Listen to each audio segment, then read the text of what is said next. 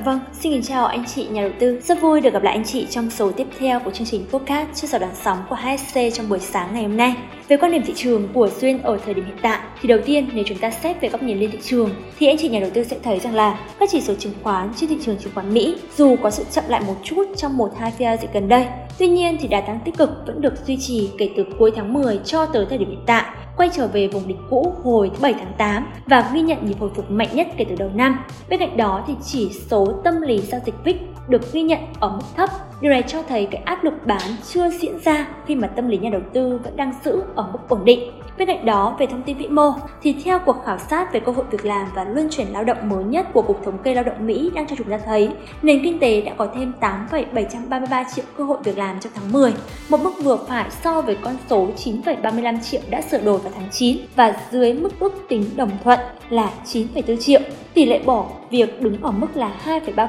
trong tháng thứ tư liên tiếp. Và với dữ liệu này thì củng cố cái khả năng của dự trữ liên bang Mỹ Fed có thể bắt đầu cắt giảm lãi suất ngay trong tháng 3 năm 2024. Bên cạnh đó thì báo cáo việc làm tổng thể tháng 11 được nhà đầu tư rất là quan tâm. Dự kiến sẽ được Bộ Lao động Mỹ công bố vào ngày thứ 6 tuần này sẽ mang lại cho chúng ta một cái nhìn sáng tỏ hơn về tình trạng của thị trường lao động việc làm của Mỹ mà chúng ta cũng cần tiếp tục phải theo dõi. Còn đối với thị trường trong nước thì anh chị nhà đầu tư biết rằng là áp lực tỷ giá trong nước đã hạ nhiệt đáng kể và điều này tạo điều kiện để ngân hàng nhà nước tiếp tục duy trì chính sách nới lỏng tiền tệ. Bên cạnh đó thì nền kinh tế Việt Nam vẫn đang trong giai đoạn hồi phục với các số liệu vĩ mô xấu nhất đã đi qua. Cùng với đó, các chính sách hỗ trợ kinh tế của chính phủ tiếp tục được đẩy mạnh, điển hình như là giảm thuế VAT, cải cách tiền lương hay là duy trì nới lỏng tiền tệ, tạo điều kiện kinh doanh thuận lợi hơn cho các doanh nghiệp. Bên cạnh đó thì tiềm năng cũng đến từ kỳ vọng nâng hạng thị trường của thị trường chứng khoán Việt Nam và dòng tiền khổng lồ từ khối ngoại vẫn còn ở thị tương lai.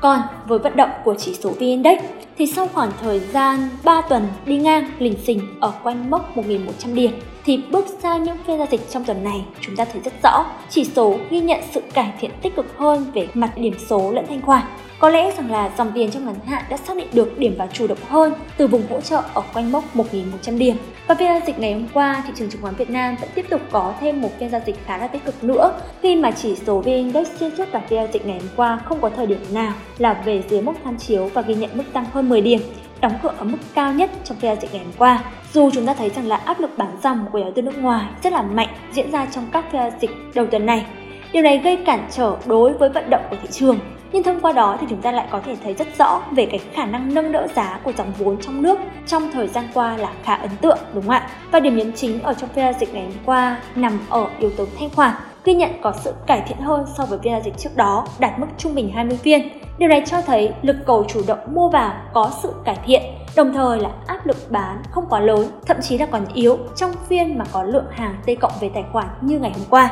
Và một lần nữa thì tâm lý nhà đầu tư đang thể hiện kỳ vọng tích cực hơn nữa về cái xu hướng của thị trường. Bên cạnh đó thì nhóm cổ phiếu vốn hóa lớn cũng tiếp tục đóng vai trò làm điểm tựa tâm lý, giúp cho sắc xanh bao phủ ở hầu hết các nhóm ngành, nhóm cổ phiếu trong phiên dịch ngày hôm qua. Dù nhóm vốn hóa lớn vẫn thiếu đi một chút sự quyết liệt để nhóm này thực sự bùng nổ và xác nhận đồng thuận hoàn thành quá trình tạo đáy. Theo đó mà các vị thế mua mới vẫn có cơ hội để đón bắt những cái nhịp rung lắc điều chỉnh để có điểm vào thị trường chủ động hơn là đang nóng vội FOMO ở trong những phiên tăng bằng mọi giá, đúng không ạ? và chiến lược bám theo những cổ phiếu có động lượng và đà tăng vượt trội so với thị trường vẫn đang được phát huy tác dụng, thể hiện qua sự bứt phá mạnh của nhóm cổ phiếu trong các phiên giao dịch gần đây, điển hình như là nhóm cổ phiếu ngành thép chứng khoán, dầu khí, cảng biển, hóa chất, công nghệ thông tin, bán lẻ khu công nghiệp, vân vân, đúng không ạ Do đó mà các giao dịch mua mới của anh chị nhà đầu tư vẫn tiếp tục được khuyến nghị, ưu tiên canh các nhịp rung lắc điều chỉnh tại nhóm ngành trên để chúng ta có thể tìm kiếm được các vị thế giải ngân thuận lợi